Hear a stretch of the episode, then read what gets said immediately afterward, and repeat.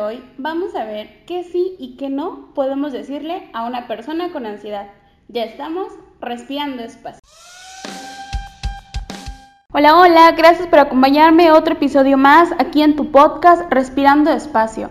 El día de hoy vamos a ver qué palabras, qué frases son las que no tenemos que utilizar con una persona que tiene ansiedad y de qué manera sí podemos apoyarlas. Ya que si buscamos en internet, si empezamos a buscar, existe más desinformación que información. Y créeme que son más dolorosas las palabras que cualquier golpe. En lo personal a mí me pasó que a personas que yo quería, personas que inconscientemente no lo hacían a mal, pero sí decían ciertas frasecitas, ciertas cosas que, híjole, en un ataque de ansiedad es lo peor que puedes hacer. Por eso decidí hacer este podcast, porque es tiempo también de, de, empezar a honrar tus palabras, pero honrarlas de la manera de ser un poco más pensante de decir, ok, esto que voy a hacer, esto que voy a decir, lo puedo decir, no lo puedo decir, le va a doler, no le va a doler, no. Tristemente lo primero que hacemos es hablar y después pensar y después decimos, híjole, chin, ¿por qué lo dije? ¿Por qué lo dije? No, es que lo pensé o lo dije. Digo, y también me ha pasado, me ha pasado. Una persona con ansiedad está más sensible que una persona normal, por así decirlo. Vamos a recordar otra vez qué es la ansiedad. La ansiedad es un mecanismo de defensa que tu cuerpo eh, hace, nace, tiene y sale cuando se siente en peligro. Y déjame decirte un secreto, no hay ser humano en este mundo que no tenga ansiedad. Y hablo de ansiedad en general.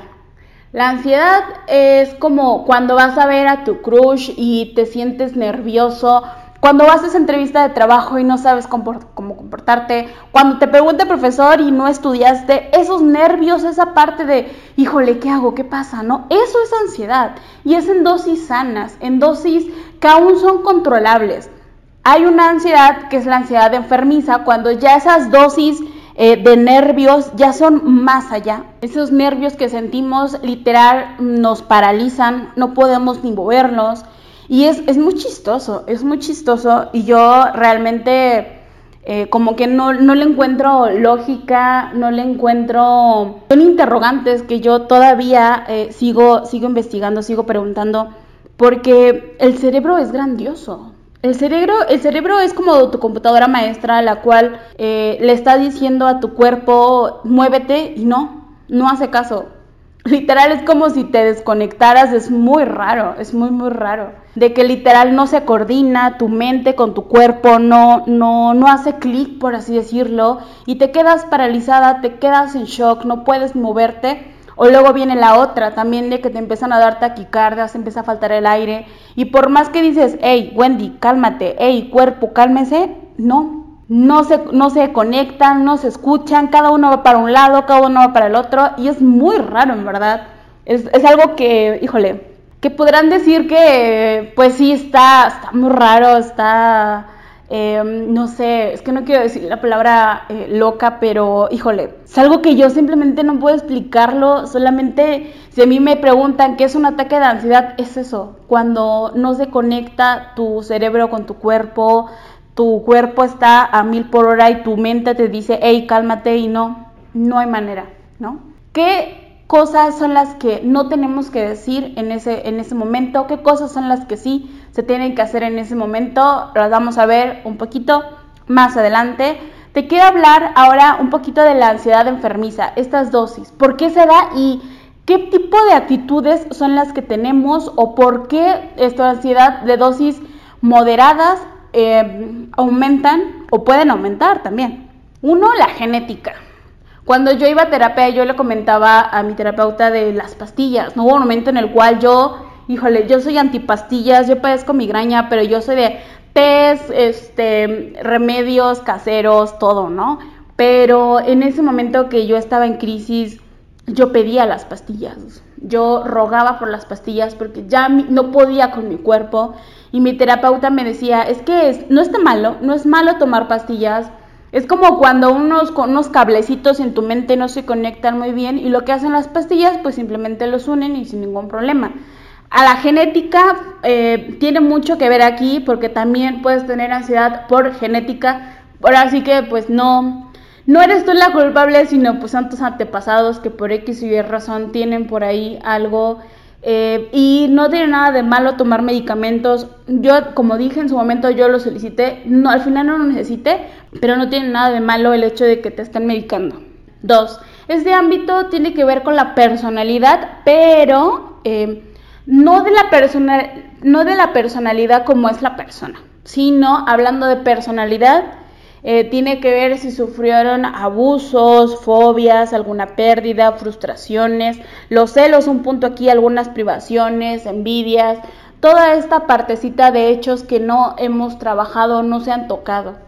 Es impresionante cómo em, la parte fundamental del ser humano, o más bien la etapa fundamental del ser humano es la infancia. Si muchas veces hay actos que no se trabajan o que no se vieron bien con el niño, créeme que salen en un futuro y salen como detonantes de ansiedad. 3. El socio profesional. Tiene que ver con el trabajo, con la profesión, con la escuela, con el nivel de estrés que tengamos, con el nivel de carga que tengamos. Es impresionante que existen personas con ansiedad por el trabajo, porque realmente tienen un volumen de pendientes enorme y digamos que se despreocupan el, ser humano tiene que estar bien tanto en lo personal, en lo laboral, en lo familiar, en, en, cada una de sus partes tiene que estar bien, pero si una de ellas está ahí, ahí como, como con una, un incremento de actividades y no, ni te alimentas bien, y no duermes bien, no haces ejercicio, pues es donde viene como toda, toda esta bola de nieve que se transforma en ansiedad. La 4, y creo que es ahorita la que está como, por así decirlo, moderna, incluso el nombre lo lleva, es el estilo de vida moderno, que es ya por las redes sociales, por este boom de tener aprobación, por el exceso de preocupaciones, por el exceso de cuántos corazoncitos tenemos, cuántos likes tenemos, cuántos amigos tenemos, cuántas personas nos siguen. Créeme que las redes sociales es un boom, boom de ansiedad de personas que tienen esto. Inclusive veía apenas de qué eres capaz de hacer con tal de tener más corazones, más seguidores, con tal de tener un mayor impacto, con tal de querer llamar la atención. Es increíble todo lo que las personas pueden hacer por tener una cierta aprobación. Estos son como los principales puntos de la ansiedad enfermiza. Ahora, ¿qué es lo que es un detonante? Un detonante es cuando tu cuerpo se siente en peligro sobre algo, sobre alguna acción, sobre algún hecho que está pasando. Eh, yo lo voy mucho como puede ser que esté pasando un carro amarillo Ford con unas rayitas blancas. Tú ves pasar ese carro y te pones mal, te pones nerviosa. Pero no es por el carro que está pasando, sino porque ese carro entró a tu subconsciente y te recordó algo que tú tenías reprimido. Ese hecho que tú tenías ahí guardado está saliendo ahorita y dices, ah, ok, me regresó para cuando yo estaba, era niña y yo iba a cruzar la calle y estuve a nada de que un carro Ford amarillo con rayas blancas me atropellara. Yo no trabajé en ese recuerdo, pero eh, el hecho de que yo lo vea actualmente trajo eso a mi memoria. Hay un síndrome que se llama el síndrome de abandono, que es cuando una persona no tolera estar sola, no puede estar sola y por eso se eh, arraiga, se enfrasca en esas relaciones complicadas. Recordemos que en este podcast no se utiliza la palabra tóxico ni tóxica, porque realmente mm, lo que es tóxico para una persona o lo que es complicado para una persona, para otra persona no lo es. Por eso es una palabra que se puede utilizar muy genérica, por eso aquí en el podcast no se toca. Mm, por el síndrome de abandono es porque nosotros nos arraigamos, nos aferramos a ciertas personitas porque no queremos que nos estar solos. Pero ¿sabías que realmente tiene que ver por algún hecho que tú les tengas miedo a estar solo. Digamos que un niño se pierde en el súper por un instante, pero su mamá no lo toma, no toca ese tema con el niño ni dice, ah, como que un tema sin importancia. El niño va a crecer con esa partecita de decir, ok, es que mi mamá me abandonó. No, por eso es importante que cada acto que tengamos con un niño hablemos con ellos, que lo trabajemos con ellos, que realmente hablemos tal cual de las cosas y nos aseguramos que el niño entienda esa parte. ahora sí vamos a entrar, digo, ya como un poquito del preámbulo de la ansiedad, la ansiedad enfermiza, los detonantes. ¿Qué frases son las que no, las que no, no se pueden decir para una persona que tenga ansiedad? Empecemos con la clásica, con la que la mayor, la mayoría de la gente nos dice es supéralo. O sea, dale vuelta a la página, ya, no exageres. Híjole, eso no, en verdad, no lo digan, no lo digan, porque no es tan sencillo decir solamente supéralo, ¿no? Otra, pero si te veo muy bien de la cara, o sea, sí, estoy bien. Y sabías que una persona que tiene ansiedad, que tiene depresión, se puede arreglar, se puede poner guapísimo, guapísima, salir a la calle, sonreír, tomarse fotos, subir fotos sonrientes a Facebook, pero que por dentro estés muriéndote. No sabes lo que hay detrás de esa foto linda que vemos de Facebook. Por eso no debemos decir esa parte. Trata de relajarte. Uf o sea, es como, gracias, es lo que necesitaba. No, no digas, trate de relajarte, porque es como decirle a esa persona que es un débil, que no puede controlarse. Y en efecto, en efecto no podemos controlarnos. Pero si tú vienes y dices eso, como que le echas más piedritas al cantarito y va a ser un efecto contraproducente. Otra, pon algo de ti, pon de tu parte, sal de ahí en verdad una persona que tiene ansiedad no es que no esté disposición de salir de ahí, sino simplemente que no puede, sí, es muy difícil. Incluso cuando vas a terapia, cuando trabajas en ti, hablar de tus detonantes, trabajar con ellos, híjole, es uno de los pasos más difícil, más difícil que hay pero, y es por eso que muchas personas tienen años con ansiedad, porque les da miedo trabajar en esas partes, en esos temas que son intocables. Así que si tú vienes y le dices eso a la persona nuevamente, vuelves a hacer como que la bola de nieve un poquito más y más y más grande. No puedes estar así, ¿no? Tampoco. Créeme que las personas con ansiedad no nos gusta estar así porque es horrible. Un ataque de ansiedad es lo peor que puede pasar. Échale ganas, tampoco. Pero no entiendo qué es lo que sientes. Créeme que ni uno sabe lo que siente, no sabes lo que son esas sensaciones de decir, es que no, no sé, pero eh, me empieza a faltar el aire. Y no es que uno se lo esté provocando solito, sino simplemente no se puede parar, no puedes dejar de tener esas agitaciones, no puedes ni decir por qué, pero simplemente lo sientes, no puedes decir de dónde vienen esos, esos este, escosores, sino simplemente es tu cuerpo que lo está reflejando. Todo está en tu cabeza. Uf, uf, uf. Y eso viene con la otra de ¿estás loco? Piensa en cosas positivas y verás que todo se pone bien. Uf.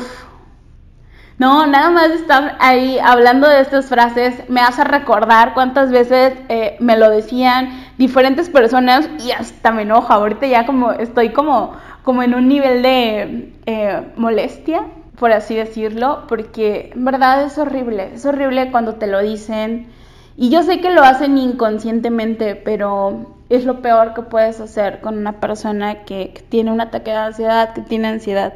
Solo te estás victimizando.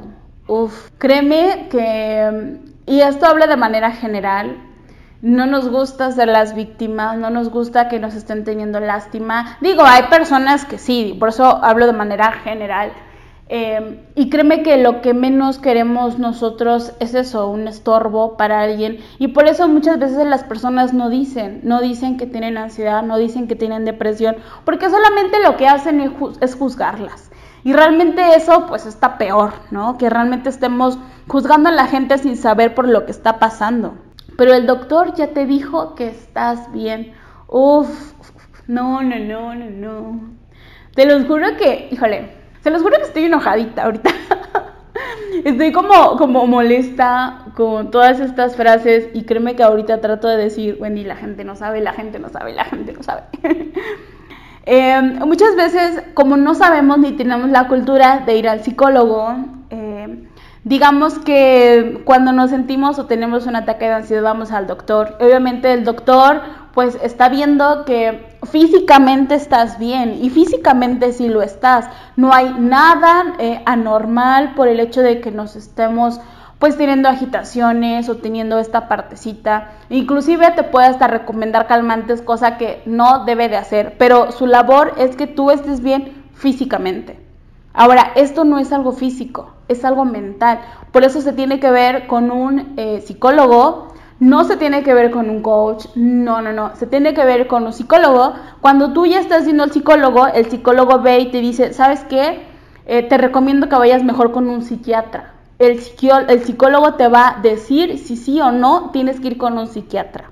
Tu salud mental no tiene que estar a cargo de un coach tampoco porque es motivacional y lo que la ansiedad es y lo que tú tienes es algo mental y solamente la única profesión, la única persona que te puede entender, que te puede ayudar es un psicólogo. Eres un tóxico, todo está en tu mente, todo está en ti. Uf, porque realmente las personas no, no lo entienden. Y creo que como una persona que pasó por la ansiedad, una persona que vivió muchísimas cosas, em, créeme que no te tienes que tomar nada personal. Y ahorita sí digo, ay, estoy molesta, pero, pero me da molestia mm, no las personas, sino el nivel de, pues sí, puedo decir ignorancia, porque realmente el tema de la ansiedad y de la salud mental híjole, hay muchísimos mitos y muchísimas desinformaciones del hecho de asistir a psicólogos, como que hay un boom de desinformación y es por eso que la gente lo dice, por, por ignorancia. Hay peores situaciones que la tuya. Jamás debes de comparar el dolor de una persona con otra porque puede ser que ese dolor para esa persona, a lo mejor tú lo ves como algo insignificante, el hecho de que alguien esté llorando por su gatito que falleció, ¿no? Y dices, oye, ¿por qué te pones así por un gato, que es un animal? Ponte así por, no sé, un familiar, un ser vivo, algo, algo que realmente, pues, importe. No, no, no. Tú no sabes qué tan importante era ese gato para esa persona. Por eso esa persona está así. yo también a veces me pongo ansiosa. Comenzar a compararnos nosotros con a las otras personas y de decir, no, sí, te entiendo. No, yo también he pasado por eso. No, yo también, no, eso minimizar, estás minimizando el dolor y diciéndole que esa persona no es fuerte. Le estás diciendo y le estás echando en cara que es una persona débil, que realmente está exagerando, que realmente eh, se complica con poco, por así decirlo, y decir, bueno, es que si yo puedo, tú puedes, ¿no? No. Pero, ¿qué te preocupa? Si tienes todo en la vida, tienes trabajo, pareja, estás bien, estás joven, ¿de qué te quejas? Uf, esta frasecita justo la escuché el fin de semana. Eh, no era para mí, sino era de un ejemplo que estaban dando y se los juro que me mordía los labios para no decir nada. Al final sí di mi opinión, pero dejé que avanzara la conversación, dejé que, la gente hablara y mencionaban esta partecita, ¿no? Cómo eh, X persona eh, tiene ansiedad o está mal. Si vivía en un lugar bien, si tenía una bonita vista, si tenía esto, que cómo era posible, ¿no? Y, y Jonas agarraba y así como que, ah, Wendy, no digas nada, Wendy, no digas nada, no digas nada. Pero bueno, eh, no, señores, la ansiedad no toca, no toca nivel social, no toca economía, no, no, no. A la ansiedad no le importa ir, como volvemos a lo mismo. No sabes lo que hay detrás de una persona.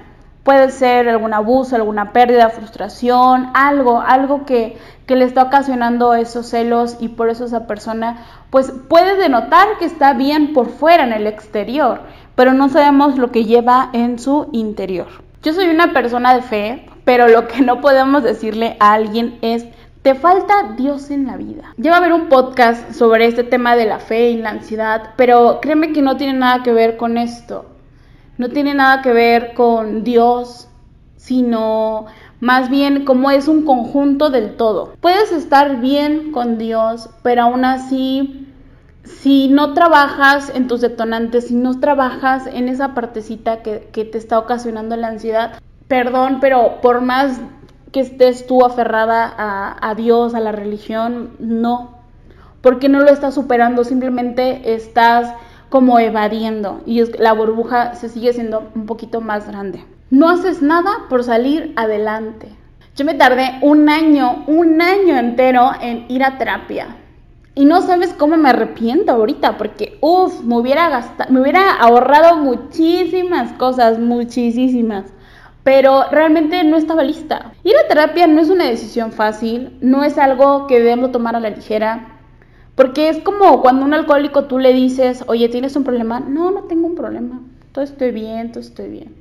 El hecho de que aceptar, que el ser humano acepte que tiene un problema, uff, es muy difícil y cada persona toma su tiempo, cada persona, como dicen, tenemos que tocar fondo realmente para hacer conciencia y decir, hey, necesito ayuda, hey, no puedo. Yo toqué fondo cuando sufrí uno de los peores ataques de ansiedad que tuve, que yo no sabía ni qué era ansiedad, pero yo estuve mal ese día, fue cuando yo le dije a mi terapeuta, te quiero ver.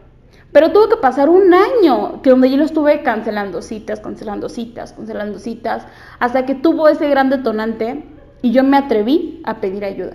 Hay muchísimas más cosas, pero te estoy mencionando como las principales y lo que dice la gente. Pero hay uno que en verdad es está prohibidísimo que se lo digas a alguien con ansiedad. ¿Sabes qué? En verdad si te ves mal. Sí, sí te ves. No, yo creo que sí. Ve al doctor, estás mal. Uf, no lo hagas. En verdad, no lo hagas. Aunque tú veas que físicamente la persona, no sé, está teniendo agitaciones, se está poniendo rojito, se está poniendo mal, se está rascando los brazos, hey, no, no le digas que está peor, porque lo que va a hacer ella es que va a aumentar su nivel y realmente se va a poner mucho peor sino te voy a contar ahorita qué es lo que sí tienes que hacer, pero nunca le digas a alguien, oye, sí, sí te ves mal. No, no, no. Por favor, no lo hagas. ¿Qué sí decirle a una persona que tiene ansiedad o que está sufriendo un ataque de ansiedad? Aquí estoy para apoyarte. No te voy a juzgar. Eso sí tenemos que decirle. Tenemos que crear un nivel de confianza. No tenemos que atosigarla con preguntas, sino que cuando ella nos quiera contar, que se acerque, pero decirle, hey, estoy contigo, yo te puedo apoyar, está bien, llora, deja que todo salga, deja que toda esta adrenalina que tú tienes salga, salga, deja que, que todo este, tu cuerpo se relaje, que explote como quiere explotar, quieres gritar, grita, quieres llorar, llora, quieres brincar, hazlo. Saca todas esas endorfinas, toda esa adrenalina que tu cuerpo tiene. Yo voy a estar aquí para apoyarte. Para poder ayudar a una persona en un ataque de ansiedad o eh, que tenga ansiedad, hay que ser empáticos con ellos. No hay que preguntar por qué tiene, qué le dio, porque imagínate, si no se atreve ni ir a terapia, ni contárselo a un profesional, mucho menos contigo. Muchas veces las personas no nos atrevemos a hablar realmente porque tenemos miedo a ser juzgados y tristemente sí, tristemente lo que vivimos es eso. Cuando yo le comenté a mis amigos, entre comillas, que iba a terapia, se me quedaban viendo con una mirada de, ay, pobrecita, de lástima, que en lugar de sentirme yo pues tranquila, pues relajada, no, me sentía cobarde, me sentía mal, Sentía que no podía, me sentía que no era suficiente persona, que no era suficiente mujer, no me sentía valiente, me sentía cobarde. Y es horrible. Esa miradita de que no dicen nada, pero te juzgan con los ojos. Uf, te toca hasta el alma y lo que haces es, esto está mal, ¿no? ¿Qué sí podemos hacer? darle nuestra compañía, estar ahí con ellos, no forzarlos a que te hablen, no, no, no. Simplemente escucharlos, no preguntes. Si te empiezan a decir cosas, eh, no sé, como, como frasecitas que se le están saliendo y no te dicen todo el contexto, no trates de entenderlos. Nada más, estate con ellas acompañándolos. Si se dejan, dale la mano, que se sientan protegidos, que se sientan seguros. Incluso puedes decir, ¿cómo puedo ayudarte? ¿Cómo puedo ayudarte? Ellos te van a, te van a decir si quieren hablar, si quieren caminar, si quieren estar en silencio, si quieren llorar, y tú déjalos. déjalos simplemente, estate con ellos ahí acompañándolos, reconfortándote. No todas las personas se desahogan, pero si lo hacen en ese momento, escúchalas. Escúchalas y no trates de justificar nada, ni dar explicaciones, ni nada. Y hay otro tipo de personas que eh, ayuda mucho a que las distraigas en ese momento. Ayuda mucho a que comiences a hablar de otras, de otras cosas. A mí en lo personal, yo era ese tipo de personas. Para distraer la mente, yo era de ese tipo de personas que no me gustaba hablar de lo que estaba pasando. Yo no hablaba de lo que estaba sintiendo, sino más bien me gustaba que me ayudaran a distraer mi mente, a distraer mis pensamientos, a distraerme de mil maneras. Y es lo que tienes que hacer, pero eso es opcional de cada persona. Hay algo que se llama de los cinco sentidos y cuando una persona tiene un ataque de ansiedad tiene que eh, distraerse con lo que escucha, con lo que ve, con lo que huele, con lo que está tocando.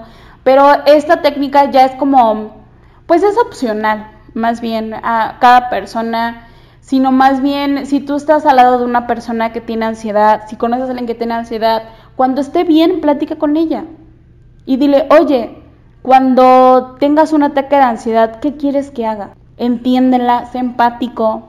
Si la persona te dice, no, no quiero que me dejes solo, déjala sola. Pero no la pierdas de vista, sino tampoco es que, es que la dejes. No, no, no. Dale su espacio, pero cuídala. Que sepa, ¿sabes qué? Sí, te voy a dejar sola, pero aquí estoy para lo que necesites. Aquí estoy para apoyarte. Aquí estoy para escucharte cuando quieras. Cada persona pasamos por un proceso diferente.